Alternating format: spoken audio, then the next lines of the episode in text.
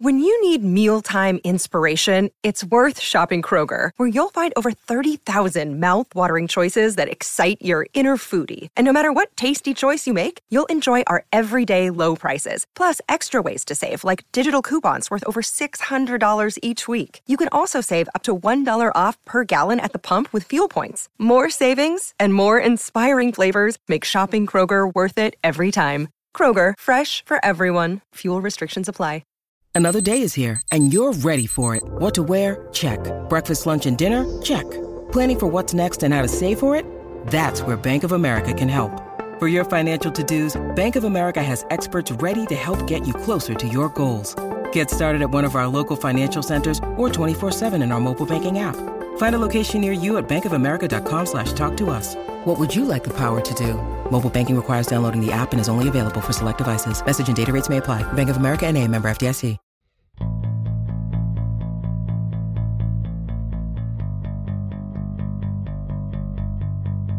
Hey everybody, thank you for tuning in to Performance Anxiety. I am your host, Mark, and wanted to take a second and thank our sponsor, AKG, for sending us their Podcaster Essentials kit.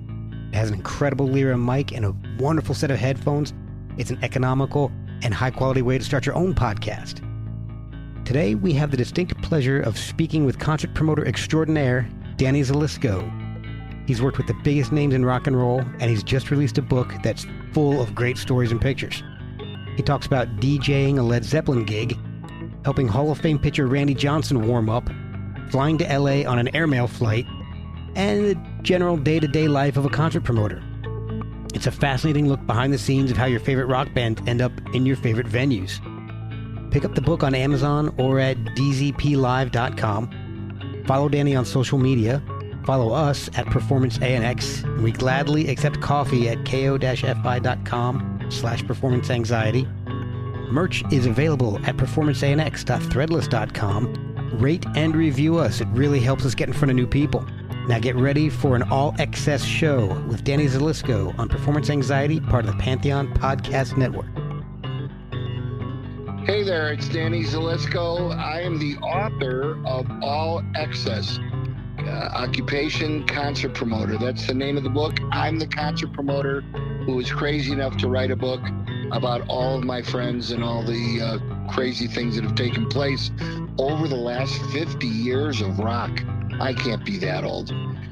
Check out my book at dzplive.com or at Amazon, uh, where all good things are sold. You can also get a, a copy of the Kindle version of the book there. Meanwhile, you're listening to Performance Anxiety right here.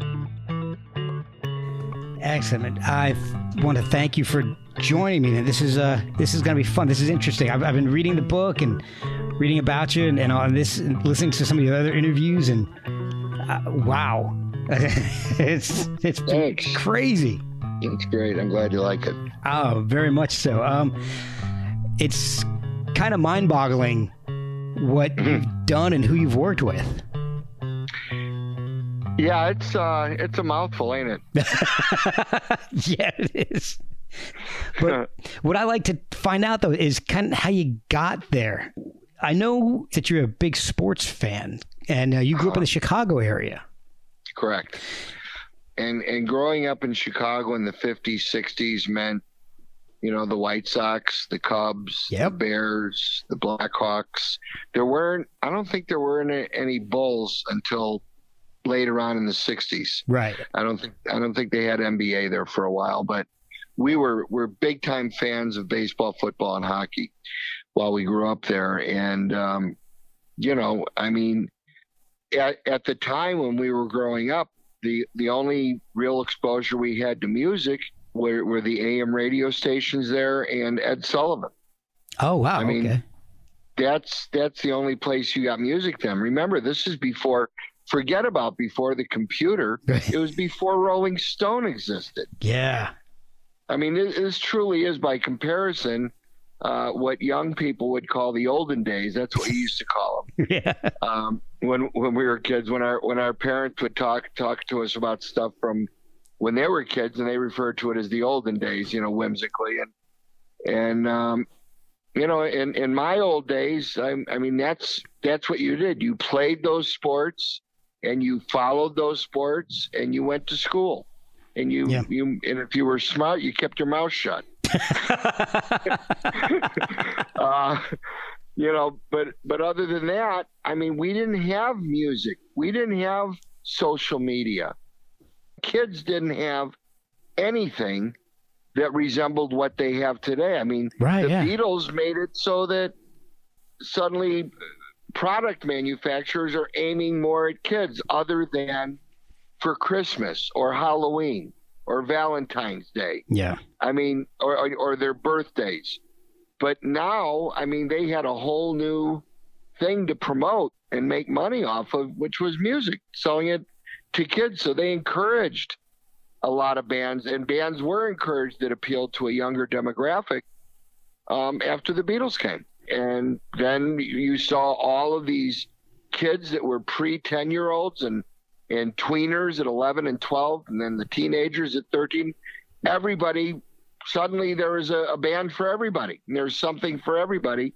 But that didn't exist before then. And, and nowadays, um, you know, it, it's pretty much you, you appeal to different age groups with the music. But unfortunately, along the way, what happened was is the people who program this music forgot about rock and roll music, and everything is all these the, these these pretty little kids with wearing no clothes and stupid dance moves, Yeah, and their and their voices are all computerized.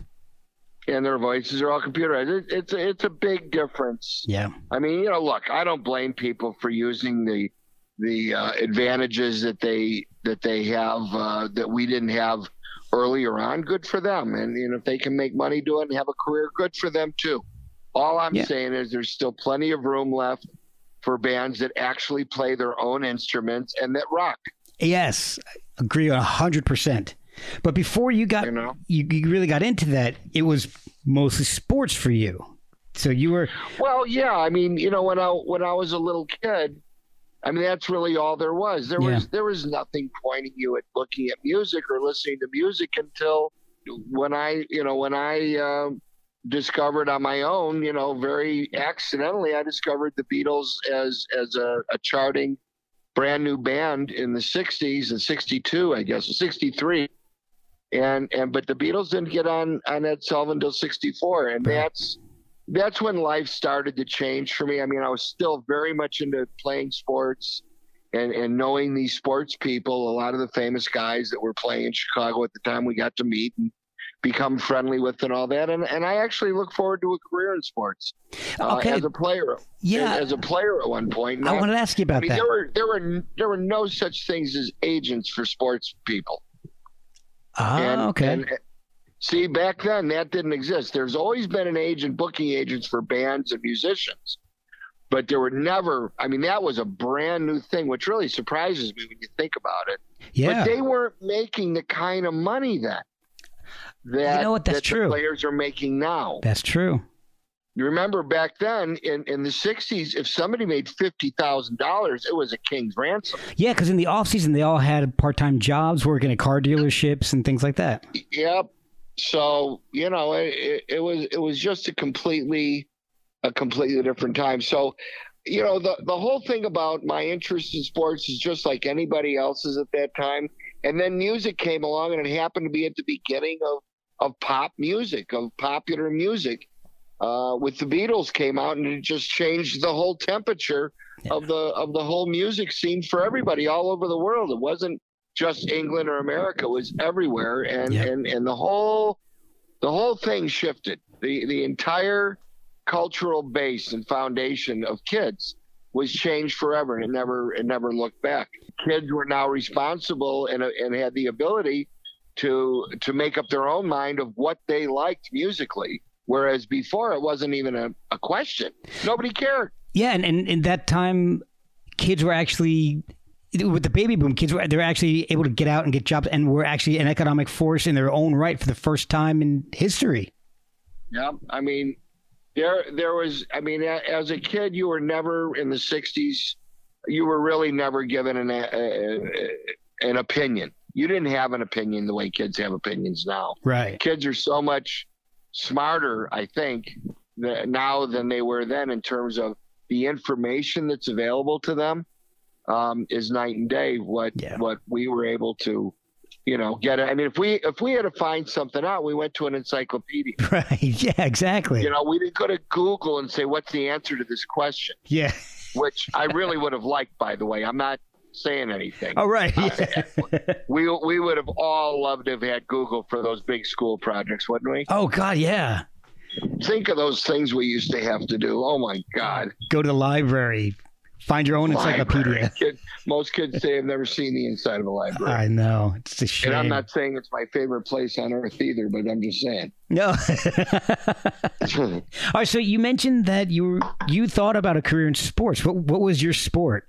Well, I was too little to be a football player, but I loved to throw. I had a great so I was a catcher, and and I ah. liked being a catcher because nobody wanted to play catcher because it was a hard job. Yep. It was very dangerous, and and you had to be of a certain grit, you know, to play that position. Oh yeah. Um, and this, you know, back in the day, you you could get run over by a guy much bigger than you. I'm not that big of a guy, but I'm big enough to be a catcher, and I enjoyed catching. Um, it, it, it meant it meant to me that I was going to be in every play of every game. Yeah, that's so As true. A, you know, and and and back then, you know, when you're playing in the peanut leagues or little leagues or pony leagues, those managers are obligated to play all the players. You're not to leave people on the bench, and sooner or later, you're supposed to get in every game. And uh, nobody wanted my position. that's and, true. And, and that's what I liked about it, you know, because I I could I would play all the time. So, unfortunately, much later in my life, I, I would blame it as the culprit for damaging my legs. I've had two knee uh, two uh, knee replacements and and five other surgeries between the two. Oh wow! Yep. So Man. you don't you don't have to make it in the bigs to get in order to uh, in order to get hurt. Man, it really was awful. It it was awful. But then along the way, I had uh, I had my older brother around me, and he was influencing me with the music. He was only four years older, but you know the difference between an 11 year old and a 15 year old again oh, yeah. is night and day. Oh yeah. So so I was learning from the best, my brother, about all this stuff that was going on, girls and drums and yeah. music, all the important stuff. So he could, and my parents would let me let me go with him to the ball game. So I had an escort and you know babysitter, somebody to look after me when I was a little guy. Right. Because I'm not supposed to be going into the inner city by myself, which I immediately started doing when he wouldn't go or couldn't go. you know, I mean, I, I was I was pretty I was a quick study. I figured out how to use the bus system. and uh, but then as I got older, and and as I I just kind of gra- drifted away from the playing aspect. I mean, I played up until I was 15, so I, I got into high school, and I and I was on the uh, uh, the high school baseball team, but I didn't. You know, freshman year, I uh, I didn't make the A squad, or, or yeah, right, yeah, no, I didn't. I didn't make the A squad, but I was really into it, and somewhere after that first year, I just lost interest in playing, and, and, and all this music stuff was happening. It was 1968, 69. All the wow. music was coming out, you know, and I was getting older, and I'm I'm turning 14, 15 years old. So you know, I mean, I'm discovering girls, yeah, and, and and and having fun with my friends, and certain friends of mine had cars, and we could have our independence and freedom and go out and do stuff. So you know I, that that became more important to me. And then I, I started going to concerts, and and and music had always been a big deal to me ever since I heard that first Beatles record, and okay. and realized that nobody else had heard that record but me in the whole city of Chicago. It felt like. Yeah. And then uh, and, and, then the, the the next week the uh, the song "Please Please Me" went off the charts, and we didn't hear anything about the Beatles again, uh, other than what you heard about in the papers. And prior to the Ed Sullivan appearance, there was a lot of coverage on them and, and the fabulous scenes at various airports, like when they came home to London Yep. or Liverpool when they flew back in. I remember, you know, people hanging all over the airport just to get a glimpse of them, and and the the buildup on them was just as natural and organic and as beautiful as as a promotion could roll out. But those guys, they spent years playing five five sets a night, all night God. long, six sets a night. And, and people don't realize that they feel like the Beatles just kind of came out of nowhere, but they did the did all the work that Oh, you had to do. Yeah, those Cavern Club years were brutal. Yep. Do you remember the first concert you saw? You know, um, I remember seeing a guy in a shopping center. He was a, a singer who never achieved huge status, but it was a guy named Ral Donner, and and he was a singer like a like a Bobby Vinton kind of a guy. Ah, okay. Uh, way, way back in the '60s, my mom took us to see him down the street at some shopping center that was opening or whatever. um, and and I and I I enjoyed the whole the whole aspect of it. You know the the lights, the stage, uh, the dark, the singing, the everything. I mean, it was much much more primitive than what we're doing right now as far as concerts go. But um, it, it gave me a look at it, and, and I don't remember saying, "Oh, I want to do this." But as time went on, and I got older, and, and you started seeing more and more of these bands on Ed Sullivan, and then they had, you know, the uh, American Bandstand and Lloyd Thaxton, and yeah. uh, and, and there was a number of these other TV shows specials that would come on. Sonny and Cher, they featured popular bands, you know, and and as time went on and music got more and more popular, we started seeing more and more bands performing on TV, and and they looked funny and they Right. looked weird, and, you know, they they were cool and they they wore the coolest clothes and they pissed off our parents, Yeah. which yeah. you know was the best part. That was important. And and depending on how badly they could piss off your parents would determine how much you might put them in the front of the of the list of who you want to listen to even more because it's going to piss your parents off. You know, there were I think there was a few records I got broken for that very reason. Oh, I, Um, I got an album of the you know- Chipmunks record broken when I was a kid, but that was just for. well, that that one goes without saying. You got to break that one. So, did you ever get the uh, music bug for playing music and, and starting bands?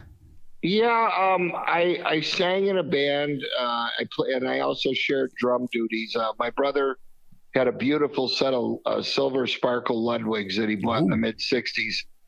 Then uh, he he had to go on a motorcycle trip when he was about I don't know maybe 18 or 20. Him and a few guys went from Illinois to California and back. Did the, Oh, wow. the long trip and um, he needed he needed me to buy into his drum set so he could have some more money to spend. So I bought into half of the drum set, and and I also had learned how to play.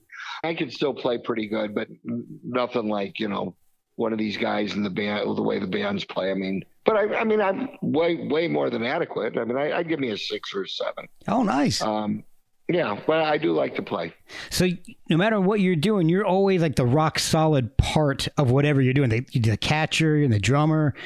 You're always kind of That's funny. I, I guess you're right. Yeah. you're always kind of in charge there because you know the catcher's calling the game, the drummer's holding down the beat. So you're you're always kind of you may be behind the scenes, but always kind of in charge and got your hands in everything. The last um, thing I really did with sports was the end of the 90s and the early 2000s. Randy Johnson was pitching for the Mariners, Yes. and um, and one of the one of the band managers introduced me to him and said he's a huge music fan, and when he's at home, you know, in the off season, he lives in Phoenix. Um, you should have him come out to your shows. You know, he'd like to come out to shows. I said, great. So I think the first one we came to was Deep Purple, and he shot a bunch of pictures. He liked to take pictures. yeah, he's pretty good.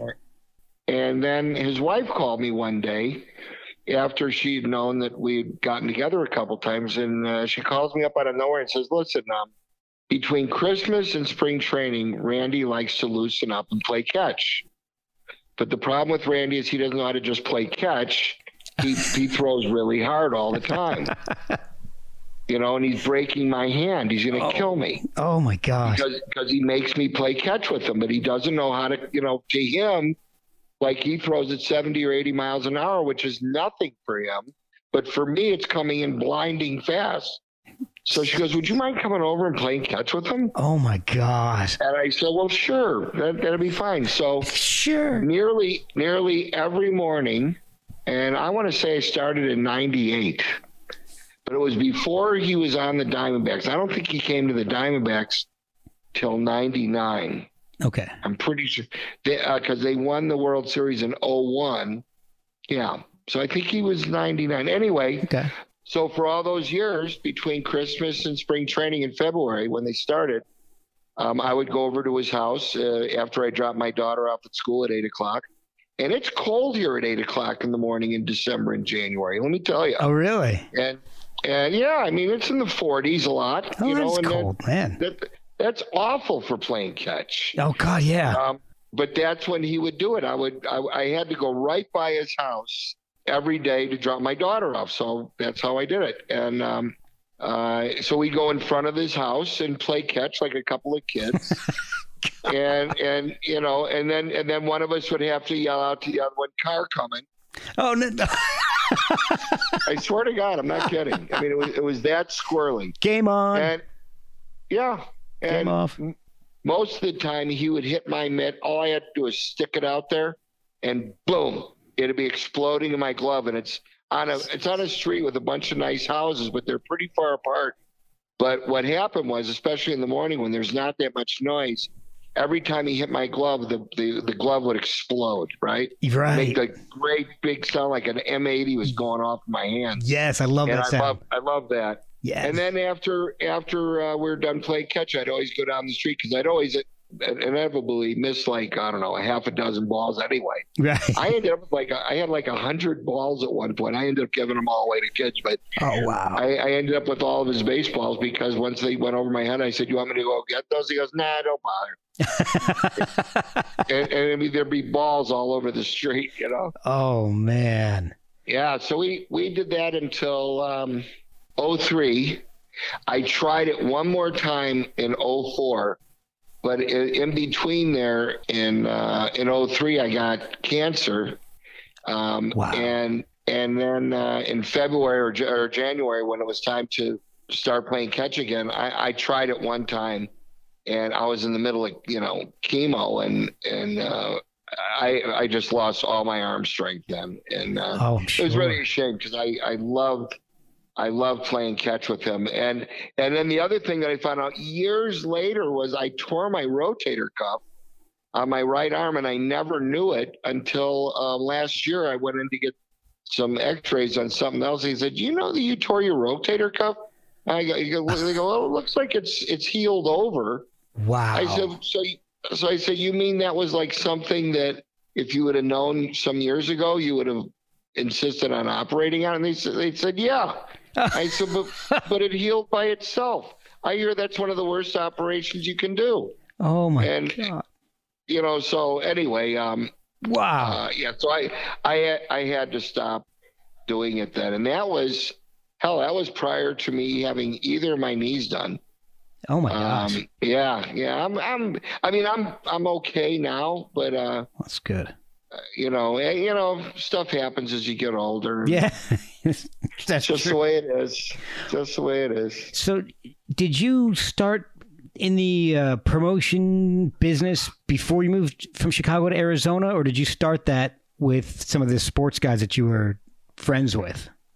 Oh no, no, I had nothing to do. The sports guys had nothing to do with the music. Um, the you know, I had Kirk Gibson. I asked him if he would write the. Uh, I asked him if he would write the um, intro to the book, the forward. Yes. Yes. and and that was because in 2007 I I had the Who playing downtown at uh, at the Suns Arena, and um, Bob Melvin brought Kirk Gibson to the show, and we hit it off immediately and got to be buddies, and uh, and then he ended up living in my house where my office is now wow. because I I'd used that house for ten years for storage for all of my memorabilia. I've got a, like tons of stuff, Man. and um, so I was using that for storage, but now it's my office. for the last 10 years, I've used this house as an office. So okay. the first year that, that I went back on my own after leaving Live Nation, uh, Gibby was uh, named to be the manager of the Arizona Diamondbacks. And he called me up one day and he goes, Hey, uh, I need a place to stay. Um, I'm, I'm, I'm like living downtown in this hotel, but we're going to start spring training in Scottsdale. I was thinking it would be really cool if you let me stay in your house. You know, the other he goes, I'll, he goes, I'll pay, you know, I'll pay your rent and everything. I know you like to keep that that room for guests when when they come, but I could really use it for a while. So he ended up staying about six months, and uh, he started managing the Diamondbacks. He was manager of the year that year. Wow. In 2011, and the the other fun thing was when he was standing there, he goes, "Hey, uh, Alan Trammell needs a place to stay too. Can he come stay with me?" Oh my god. So, so I, I, had the two best Tigers there. Yes. Oh, I used to love Alan Trammell. I wasn't a Tigers yeah. fan growing up, but I I loved Alan Trammell. Great player, great guy. Yeah, he, he was he was him and Lou Whitaker. I just thought were just an amazing combo. Right.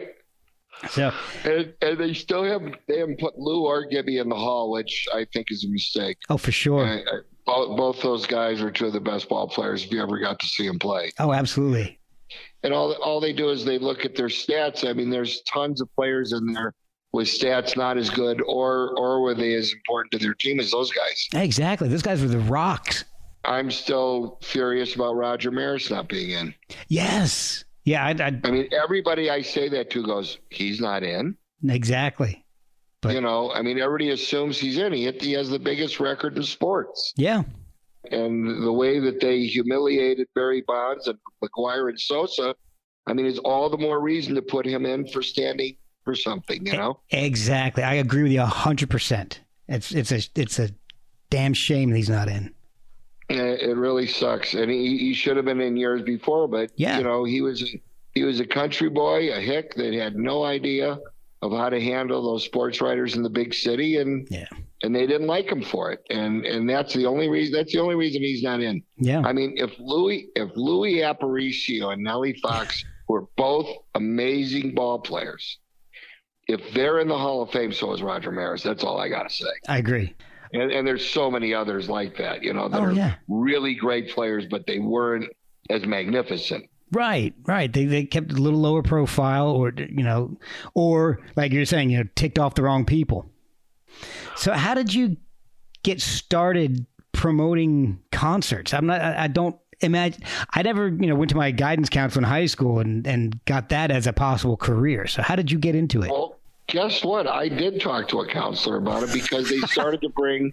They it, when I was a junior in high school, and I, I completely blew it. I didn't go to the show but they had Stevie Wonder and the James Gang open for them. Oh my God. Right? This is a 1970 or 71. Wow. And, and it was like it was like four bucks or five bucks, and I didn't go. Oh. I, it was so stupid that I didn't go. Uh, what a, and I heard it was a great show, and it's stiff. So the uh, high school never did another concert that I was aware of because it it, it just didn't do well. I, I mean, wow. They, it, they managed not to captivate everybody's attention. I don't know how they failed. I mean, I, they didn't get me. Yeah. And and I was a hugest music fan of everybody. And but we were going to a lot of other concerts in the city. Uh, you know, in 71, 71 was my first really great big year of seeing a lot of shows. Okay. Prior to that, one of my first shows, one of my favorite first shows was Leon Russell. Oh, um, nice. I, I, I, absolutely adored him. And uh, I saw a couple of his shows very early on. And then Emerson and Palmer and Humble Pie and King Crimson. And, oh, I love Crimson. Um, there, we we had a uh, teenage pizza bar down the street from us, and they had bands in there like REO and Styx and Chicago oh, played wow. there. A bunch of great great Chicago local bands that you know never never got out of Chicago. Yeah. But we we we had a lot of music around us then, and and I loved the shows. I just loved these concerts and and, and dance things. And there was little sock hops they'd have, and then the uh, they don't call them sock hops anymore, no. but they used to. they had those. They had those in the in the church basement, and bands would come in there and play cover songs. And we enjoyed those, and you know there was plenty of stuff urging us on to become part of the music scene. I'd say the downtown concerts were really the ones, and and um, seeing those bands and their and their expertise and how incredible they played and with the lights and the sounds and then of course in the late 60s early 70s god knows what we were taking to go to the shows with us. I mean, bad bad dogs that we were. Um, and, and uh, yeah we had our little rituals of preparing ourselves oh to yeah. see those concerts. I mean shit because you, when you're at home or you're at somebody's house I mean, everybody was always smoking something before they listened to the, some music or taking something, right and and that's that's just what was going on at the time. That was all very new at that time, and I I think there's you know that's all been beaten to death so much. I mean, the bands and the audiences are nowhere as reckless and as crazy as they once were. I'm sure quite a few of them still are, but it's no nothing like it used to be. As no I'm, as, I'm sure you know people uh, people trying to blow themselves up all the time. yeah They, they realize that they they are human. You better watch yourself. there, so. we'll be right back after a word from our sponsors But uh, you know that that was this the kind of stuff, and I, and I remember there was a guy called Howard Stein, who was a promoter out of uh, New York, and he had a place there called the Academy of Music that he booked. I've never been to that place, um, so I don't know what it was like. And Bill Graham was around doing the Fillmore East and West, so I was familiar with some of the characters that were doing this. Dick Clark was also a concert promoter. He did the Beatles uh, when they played L.A. oh okay Um, yeah, and and so I, I was aware of w- that term and and that they were the guys that that arranged these things, and um, you know, I mean, it wasn't like I mean, there's no school you can apply to. There's nothing you can do uh, about that. But you know, I, it was always on my mind, and well, I don't know. You know, one thing led to another, and I started. I, I'll tell you what. Um, in in '73, I got. I wrote about it in the book. I got invited to work at this Led Zeppelin show, I At wanted to ask about this. Yes. and um, after the show, I mean, I started out lining trash cans with garbage can liners. Right. and and that was my job at four or five in the morning when I arrived and reported for work. I had no idea what I was going to do, and I really didn't think I was going to be on trash can. but why should I, why should I be doing it? Not qualified to do anything Right. really, other than I mean, I, I could I could have been a great assistant or a great runner, that kind of stuff. So I was there to do whatever it is that they wanted me to do, and later on in the day, they had me playing music through their track tape decks that Showco had on the soundboard. Um, and and because they they uh, Jimmy Page took a, a very very long time finding his way from L.A. to San Francisco that day. Everybody else was there, the band, everybody was there, and Jimmy decided he's going to take a regular plane and be one of the people Right. and fly to San Francisco like a normal person's uh, charter jet. wow. so I had to play music to keep people pacified while the while the set change was taking place, and it took hours. Wow. and so I, I had twelve I had twelve eight tracks to play for two hours. oh my god. So th- so that that wasn't very easy, but I managed to I managed to avoid playing too many of the same songs more than once. After the show is over, uh, one of the guys that worked for Bill Graham, Arnie Kostelnik, uh, I don't know how it came up, but I overheard him saying, "We're going to go to L.A. after the show." I said, "How are you going to do that?" They said, "Oh, there's an airmail flight that leaves at midnight, and it goes both ways. It goes from L.A. from San Francisco to L.A. and it's ten bucks." And it- it's Wow. this little U.S. airmail plane. I, I don't remember what airlines it was. I don't, I don't even know if it was an airlines. It could have been the U.S. Postal Service, for all I know. Right. Yeah. And and and and it was uh, it was very well known as as something that you know was available to people in L.A. or San Francisco as an airmail flight, and you paid extra when you bought postage with airmail on it. Right. You remember yes. airmail stamps. Yep. So So I'm on the plane with this guy Arnie who says, "Come, come with. It's only ten bucks." Well, I'd just been paid, and I made fifty dollars for my entire day of work from five o'clock till. I think that show was probably over around seven p.m. Oh, Uh, I mean, it was a day, it was a daytime show, which I loved, and I was out of there before it was dark, and and I ended up going to the airport with these guys from the show. It was a, it was a very cool thing. I was like one of the gang, you know. I was, Yeah. uh, I'm 18 years old, and and I had a little bit of money, so I had some money for some food, and I get to the gate. And of course, it's closed and it's not going to open till 6 a.m. So I slept in the airport and and at 6 a.m. I go up to the counter, and because of my ten dollar plane ride and whatever I had to eat, which probably cost me four or six dollars, I ended up being three dollars short on the ride back to Phoenix oh, um, for for the plane, and I begged the guy behind the counter. I said, "Dude, it's three bucks." yeah. It literally was three dollars Wow. and and he couldn't believe that, you know, I would be so unprepared and come to the airport without enough money. I said, you know, it's not like I could talk to anybody in the middle of the night. I didn't know I was coming here at one in the morning, Right. you know. And I mean, and I said the fares like it was like thirty dollars or twenty nine dollars to fly from Phoenix to or LA to Phoenix. So I had to take an uh, I had to hitchhike down to San Diego to get the difference in the money for my friend and his mother oh my god. Who royally bitched me out for being so unprepared and how dangerous it is to do this. And you know i should just let you rot. And i said all right let me rot. She goes well i can't do that. I mean mother's got to stick together. She calls my she called my mother up. I said i don't live with her anymore. She goes all the more reason. Maybe you should. Maybe you moved out too early. Oh, I heard, I heard it all.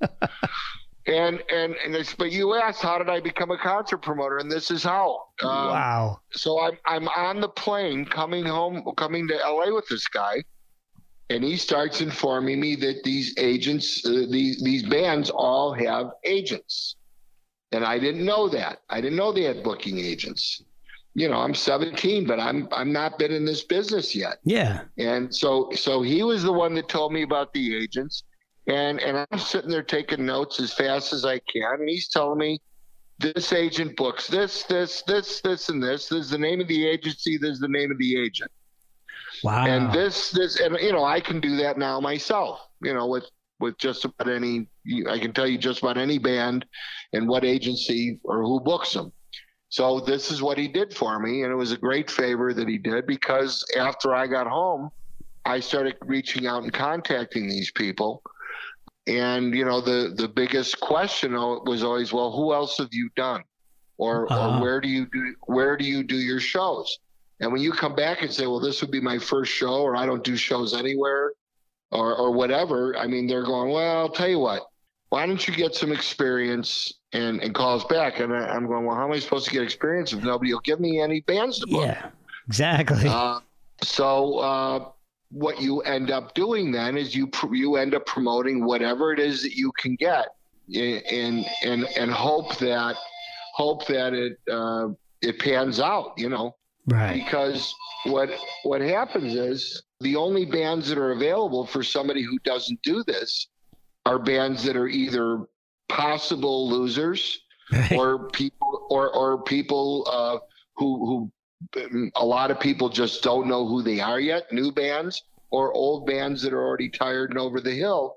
And unless you're in that game of knowing all that stuff about all those bands you can really get hurt. You know financially you can make a big big mistake. I mean back in the day back in those days when you had tickets of four five six dollars the bands were making 2500 3500 5000 maybe $10000 Okay. big groups i mean Wow. like like groups like bob seger 1980 they're making maybe 25 30 grand Oh wow. you know and, and if they're touring now they're making a half million Jeez. or more guaranteed you know uh, and the because the ticket prices are so much higher and, and everything is so much higher all the costs are higher everything is but back then you know, there was a real conscience about ticket prices and and we didn't have scalpers driving those prices up, which is why you know people always ask why are tickets so expensive?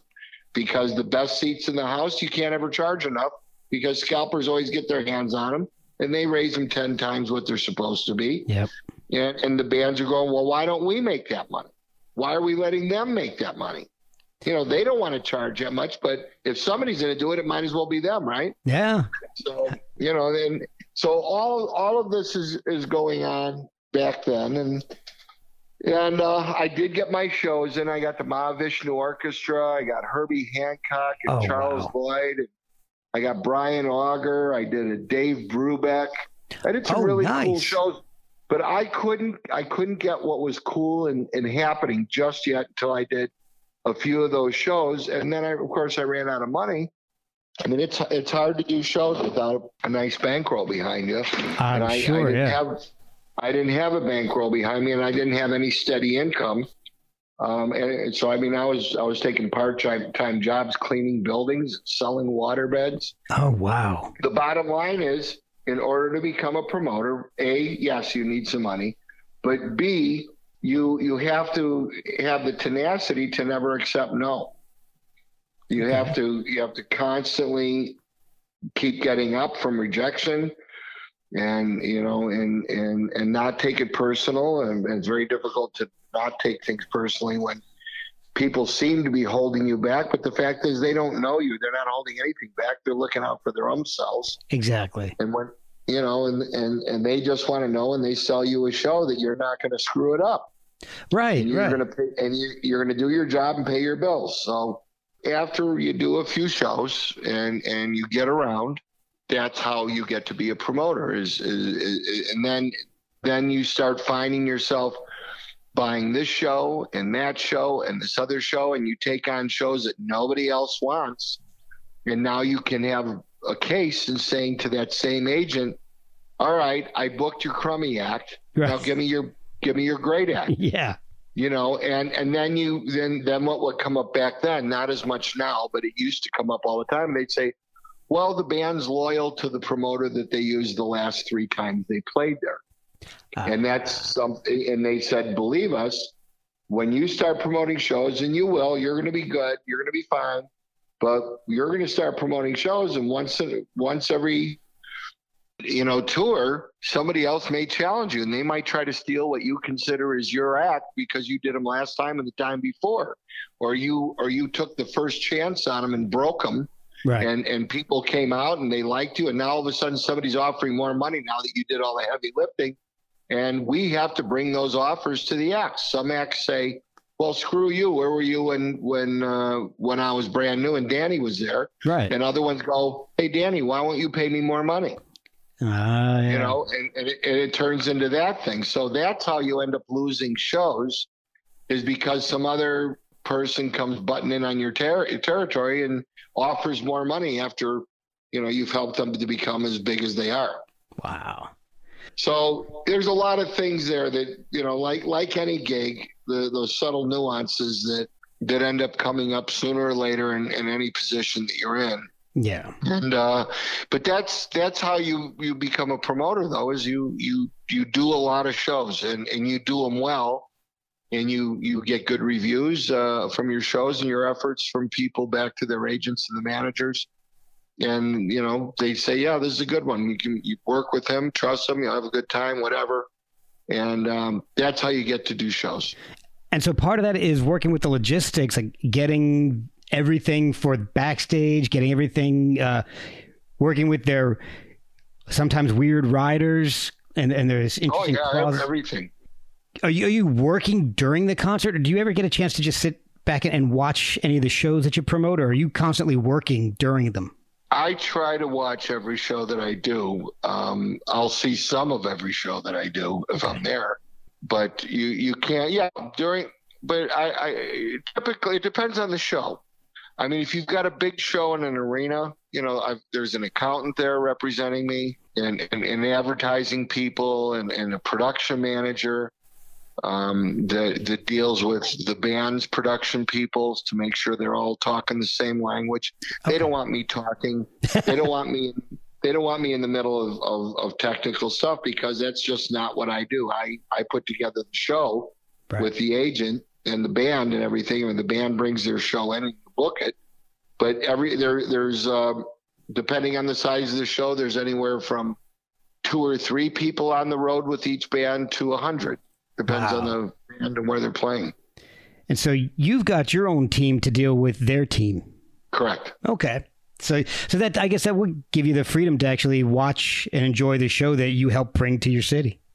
Well, I mean, typically my job is mostly over by the time the show comes comes to town. It's like you know, I'm I'm always looking forward to eleven o'clock because that means the show's over. Right. It doesn't it doesn't mean I'm sick of anybody. It just means I want the show to be over. So I mean, so I fulfill all my obligations, my responsibilities to the audience and to the band and the building and my staff and and we all work together to finish up a show and go home and sleep in our own beds and uh, get after it again the next day. When did the idea to write your book, All Excess, happen? Uh, what, what, what caused you to decide, hey, I want to write a book about my career?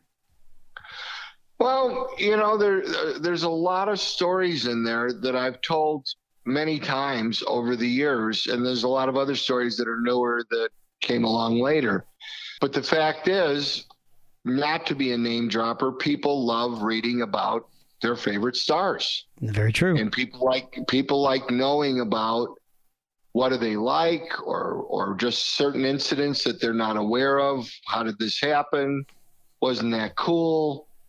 And uh, after you tell those stories for a while, it's like it just makes sense to maybe write them down and and and put them into a certain order so that it makes it fun for somebody to read it. And then you got to find the pictures and other things that'll make people chuckle or fill in the storyline and so right. forth. And that's what I did with this book. And, and that, like one of the things that took me forever, um, otherwise it would have it would have maybe been out a year earlier, was what pictures do you use and how many of them, and and where do you stick them? You know, it's like most books have a, a photo section or two, and then the rest of it is all writing. Yeah. And I didn't want to do that. I, I like the idea of having the pictures right there on the page so you could look at who it was I'm talking about or writing about, and you can see exactly what they look like or what I was looking at when I was, you know, in the midst of this story. And I think it, I mean, it, I think it really helps tell the story much better than if you have a photo section 60 or 80 pages into the book and Exactly. You got to turn it back to see who you're talking about. Exactly. You know, just, uh, so I, I never liked that part of the book process, but the reason they do that is because it costs much less for the book guy who's putting the book together. Um, it costs uh, you, the ah. person who's publishing or, or you know paying for the book to be printed. The the paper's cheaper that you type the words on, and the paper's more expensive that you uh, put pictures on. So that's right. why they put those together like that instead of a page here, a page there. You know, it just adds to the cost of uh, actually making the book into a, a, a, finished product. So I naturally I ignored everything that I was told, and and um, I finally figured out that all I had to do was get the the stories written, and then add the pictures to them, and then you put the thing in the order that you want. So I had okay. a working order for a while, but I still hadn't pulled the trigger on on the uh, pictures. And finally, when I finally did that, then then they could actually lay the book out and be done with it. And that took a, a good month or, or so um, last year. And um, you know, and then somebody says, "Well, why don't you?" You know, give me six months and I'll see if I can find a publisher for you. And it's like, I was going, I'm so sick of this thing.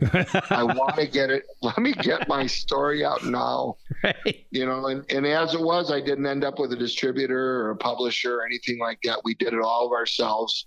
So the book is great. Excellent. And, and I'm very proud and happy of, of, of all the effort that everybody put into it. But I really do wish I had that distributor or publisher because there's a lot of stuff about putting out a book I just don't know about. We're we're getting around that. I'm getting my interviews and I'm you know, I've done a, a lot of things to promote it and it's it's okay. I mean, we're we're getting it out there slowly but surely, but you know, in today's world everybody wants everything yesterday. Everything exactly. brand new has got to be brand new you know, I mean, today, these days, they beat the hell out of things for a day or two, and then it's old news, and they're on to something else. So, yeah, you know, you just do your best, and, and hopefully it's enough. Well, I love how you formatted it with the pictures, and each story is its own chapter. So you've got like 60, oh, about 60 chapters, and they're all shorter stories. It's not bogging down people, you know, readers with minutia and, and, uh, and all, and, and like you said, having to flip back and forth to find a picture that correlates to that story.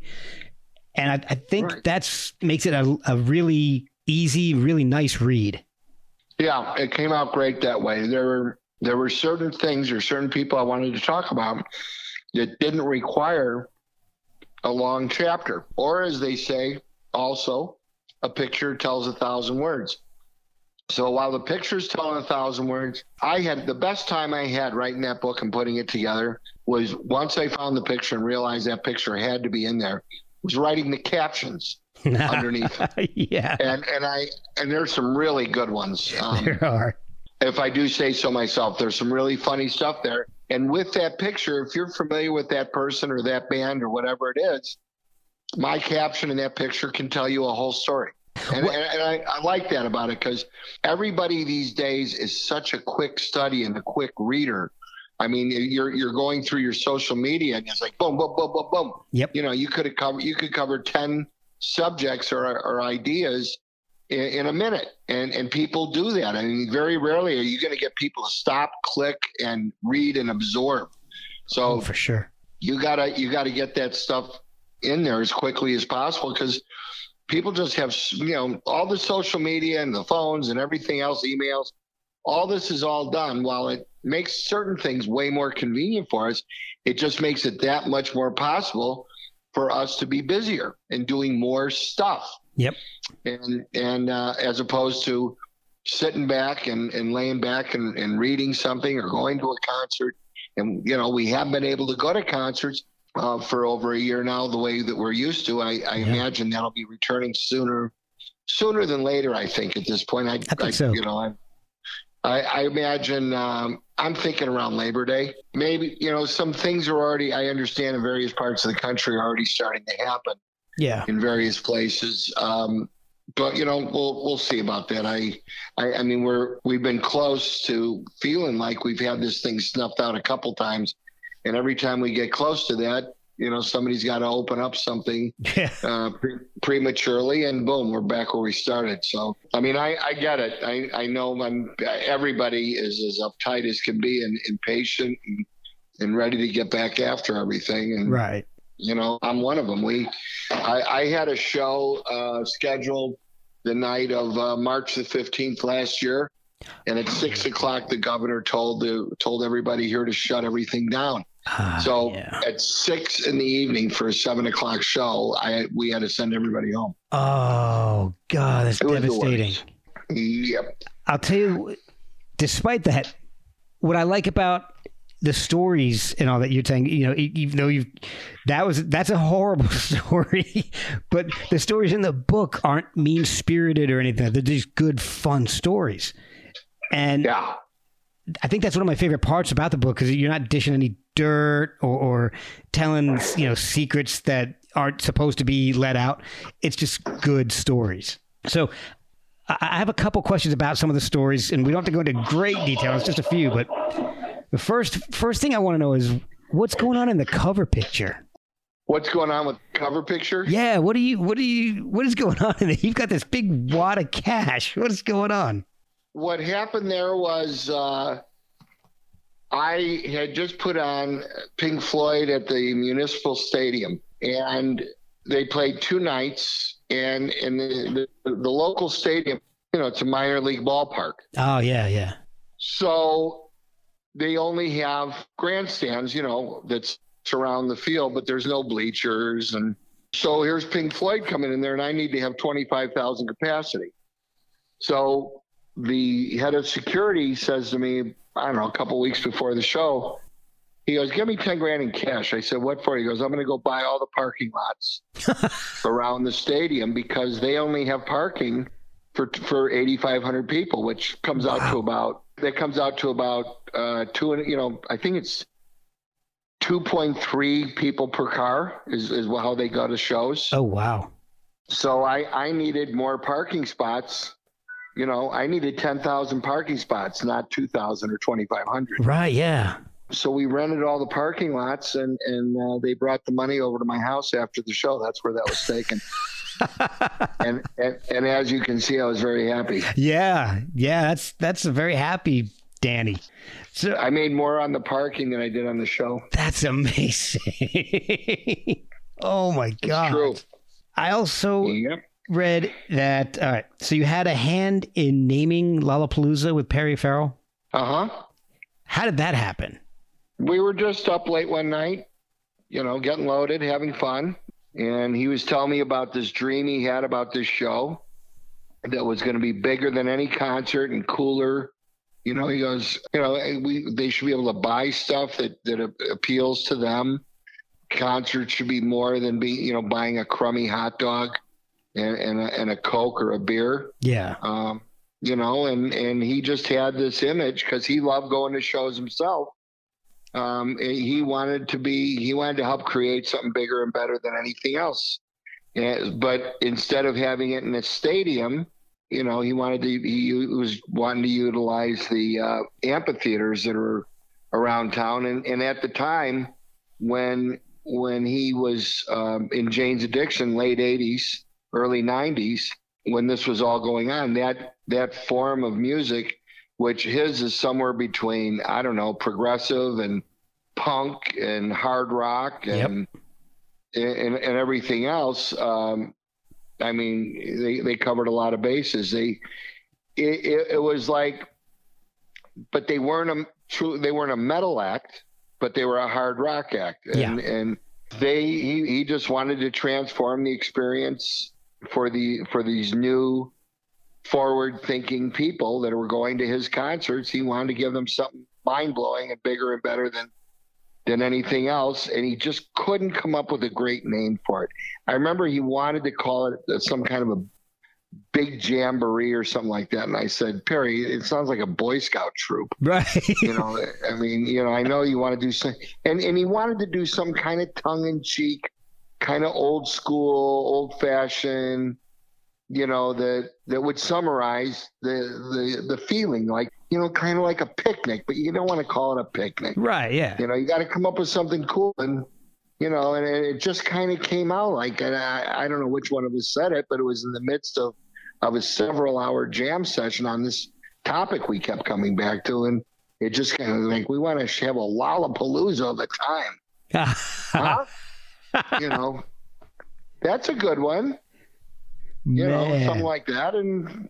I think we said at one point we're going to stay up until we do we name this thing tonight. So Oh. it was in our best interest to figure out a name sooner than later. Right. well, I went to a bunch of those, so thank you because that was those were amazing shows. Yeah.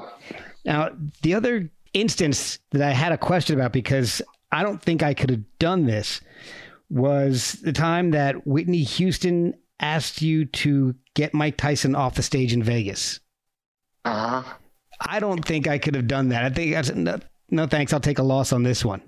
No, I, I wouldn't have had a show. I, I, I know, but Mike Tyson's kind of he, he's Nah, there's no buts. okay. But see, that's why you do this and I, I, don't. I'm just telling you, it's like when when some like, stuff like that happens. It's not all the time. It's very rare that something like that happens. I mean, I, I can't remember any other. I'd have to really think about. It. But there's things that happen that make people crazy, and and it becomes your problem. It's not your fault, but it's it becomes your problem. Like this, and, and in my case, all I had to do was go down there and get past his uh, two mountains of beef that were in front of him, and and um, and and talk to him about the problem. And when I explained to him uh, how she felt about it and and why she was so upset, he said, "I understand." And I said, "But I got to take, I got to get you off the stage right now, because she wants to go. And come on with me, will you? Let me take you down the stairs." So I, I kind of very gently touched him by the arm and, and kind of let him down the stairway. And as soon as we got to the bottom of the stairs on the floor, the lights went off. Th- There's Whitney standing not that far away from us, over us with the lights on, looking at me. And she did this fantastic, fantastic show. Wow. And afterwards, she called me back to her dressing room again. I, I walked in the room, the door closed behind me, and I'm looking at her. She goes, "My hero," Oh. and then and, and and he goes, and I hear behind me, "You're a dead man," and it, it was him. You know, he's in the dressing room after the show, and he was laughing. They were all laughing. Let's scare the shit out of him. Oh man.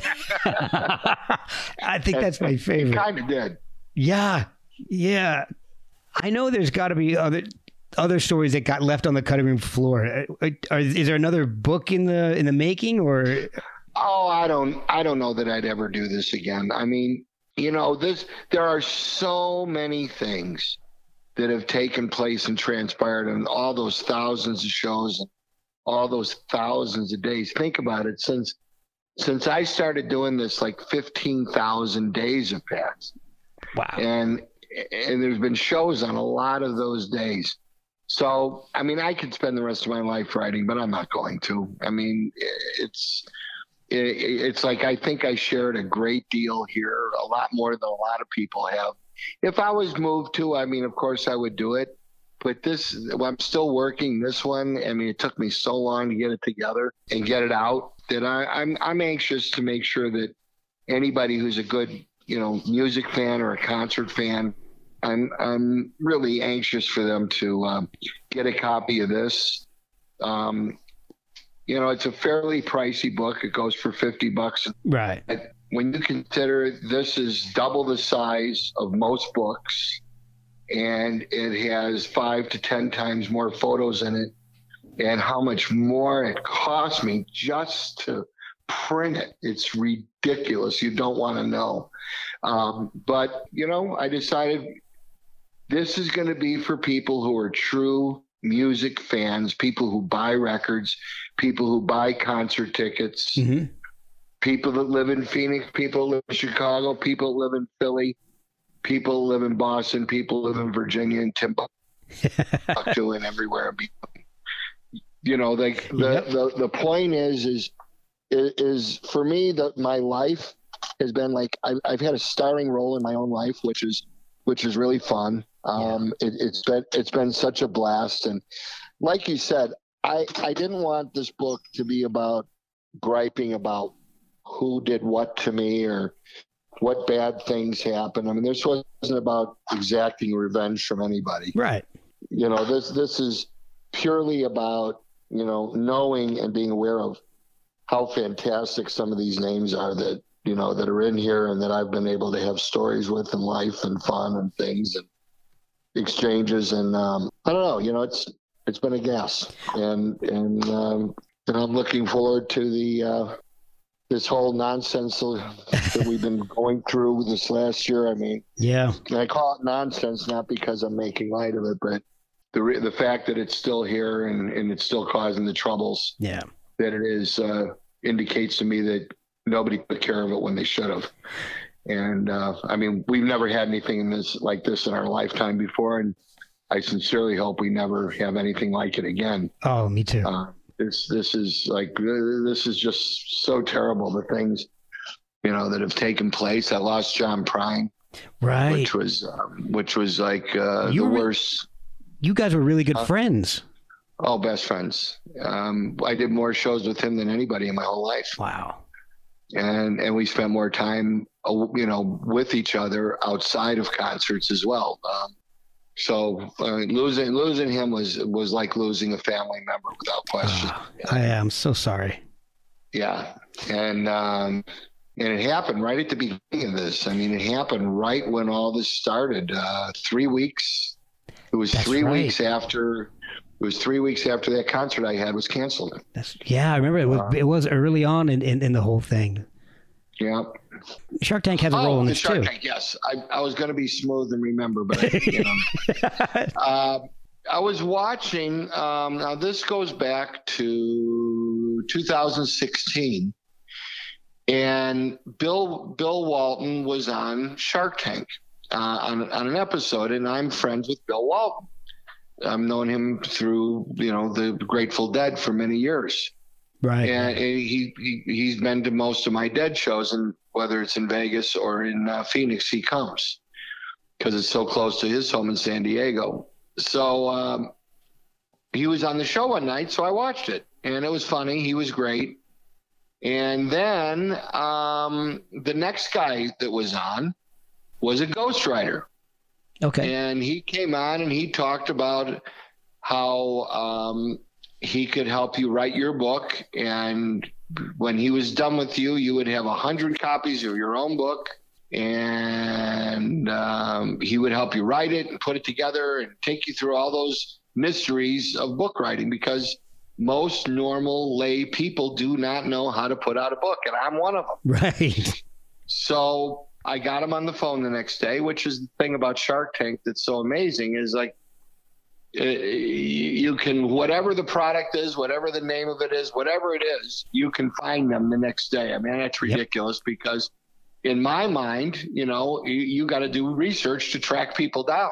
Yeah. And, and you know, you don't have to do that anymore. You no. can just type it somewhere and it comes up. I mean, boom. Unbe- it's I mean, unbelievable. What was the last time? When was the last time you called information on the phone? I, I couldn't even tell you. So I called him up and we made a deal and, and he started interviewing me over the phone and then he started, you know, then he'd have the stuff printed, typed out, and then we started editing. So I started I actually I had a great deal of this book written in in 2016 and 2017. Oh wow. But then like I said, um, well, he sold his company um, and then the new people were supposed to take me on with the sale of his new company. And they tried. I mean, they, they legitimately tried, but I, I never had the same chemistry with them that I had with him. And I would I would put this thing down. I'd get very busy and doing concerts and stuff, and I'd I'd walk away from it, always with it, you know, nagging me in the background. Finish me, finish me. yeah. And uh, you know, it, uh, it, it took a little more than that kind of begging for me to get done. But when when March rolled around this last year, uh, it seemed like a great time to to bear down and and uh, you know just finish it up and be done with it. Right. Um, so so that happened, and then um, I've also decided that I would start lightening my uh, load of memorabilia that I've collected over the years. So I'm starting to sell off some of that. I've had a few auctions where, um, I mean, I, I, just collected so many things over the years. I mean, these guys are signing five and 10 and 20 things for me at every show. Right. Um, that, you know, I mean, I, I would either give out to people that work for me if they wanted it or other people at the hall or, you know, we, we'd share it with people, but I inevitably would end up with more, which was great. But over the years, I had to address all that, so I bought a, another house to store things in, right. and I've got five, and I, I, have five storage units. Oh my! Plus, I had a I had a six thousand square foot office that that, uh, that my office was in that I completely covered from ceiling to floor with stuff. Oh my gosh! Uh, also had the Dodge Theater in downtown Phoenix, five thousand seat auditorium where I had five hundred pieces in there, including hundred guitars framed on the walls. Oh uh, wow! And then I also I also stocked Alice Cooperstown, uh, Alice's restaurant that I was a partner in with him and Shep for 18 years, and I had over 300 pieces there. And all of all of wow. those things came well. The Dodge thing, the the the stuff came out of the Dodge in 2011 when I split up with Live Nation. Right, right. So I've been an independent promoter again for another 10 years. Uh, since I left Live Nation. So I went about 26, seven years on my own, then 10, 10 years for when I sold, which included five years of Live Nation. Okay. And then 10 years as Danny Zelisko Presents, which I'm the best because, you know, I, I can enjoy what I do now again and, and not have some kid who's never risked a dime of his own money telling me what to do or, or, or making policy without my approval. Right. You know, I mean, after a while, I, I think uh, after you do X amount of thousands of shows, you deserve to make your own decisions, and and that's uh, that's what I'm doing. And it's you know, I'm unfortunately I don't get to deal with all of the top top drawer, top line, giant acts that I used to, but I deal with the best that are that are available Now, I mean, Right. my, my regular my regular clients are people like Alan Parsons and Frankie Valli and Jackson Browne, Oh wow. Eric Clapton and ACDC and the Dead and Bobby Weir. I mean, I've got a George Lopez. I got a great lineup of great names. Those are just a few, but there's there's a good couple hundred names of of great artists that that I um, still have great relationships with to this day, and and they're they're not they're not the type of people that just look at the money or how do I make life easier by not dealing with people who live in the towns that I visit. Right. You know, I mean, these other promoters, the national promoters, they definitely have people that live in, in every city that, that they do shows in. It's going to be interesting to see how it comes back, Yeah. um, and, you know, and how many people they they actually uh, uh, employ uh, because it's you know, I mean, everybody's just taking such a massive hit Oh, without having any income and trying to figure out how to keep good people, you know, on your payroll or or or have it so that when when it's time to come back, they come back. You know. yeah, because you know you guys haven't been able to do anything, generate any income, and and the employees need to you know feed themselves and their families. They got to find other jobs. Yep. So, well, you mentioned that you have a huge collection of memorabilia. I'm assuming that's sports and music. Correct. What is the crown jewel of your collection? What is never going into your auction? Well, I don't know about never, but uh, I've got a about twenty in the late '90s. I I bought a um, signed 1965 Gibson acoustic signed by those four guys from England, Oh wow, and I really like that piece. yeah. I But I, I, I mean, everything's for sale. everything's got its price. So some somebody uh, wants to come across with with a nice check, or I prefer cash. Uh, be happy to consider it. Well, once this big podcasting money starts to roll in, I'll be in touch with you. All right, good idea. well, Danny, I I've, hope so. I, I've kept you for a while, man. Thank you so much for spending so much time and telling me some great stories, man. It's been a blast. No problem. My pleasure. Make sure you tell everybody they can find this thing at dzplive.com. Yes, and is there a social media uh, presence that people can follow you on as well? Oh yeah, we're we're on Facebook and Instagram and Twitter and uh, let's see. Oh, and Amazon has a Kindle version of it. Oh, cool. and and another part I, I think you could get it here but i had to i had to have the two different types uh, styles of books that i made one i made is more like a coffee table size Okay. and then the other one that, that amazon has is a normal book size but bigger than a normal book but that that style Mhm. and um, they charge a little bit more for that book but um, so you can get the book or the kindle through amazon but the the actual original book that we made up which is a coffee table bigger size book um, that's through the dzplive.com Okay, and you said that the shipping is included in- that price, right? correct Excellent. Oh man.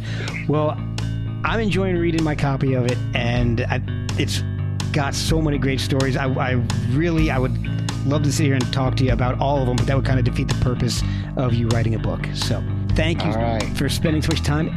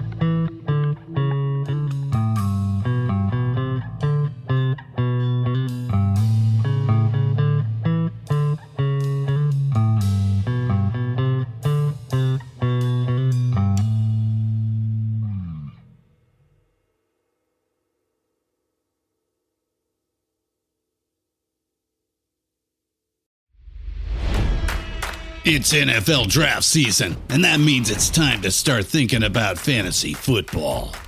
FantasyPoints.com features industry leading experts and prognosticators using proprietary hand charted data to help you score more fantasy points. FantasyPoints.com is the place to go for whatever kind of fantasy football you play. Whether you play fantasy football, daily fantasy sports, or do a little bit of everything, Fantasy Points has the meticulously researched content to guide you to victory.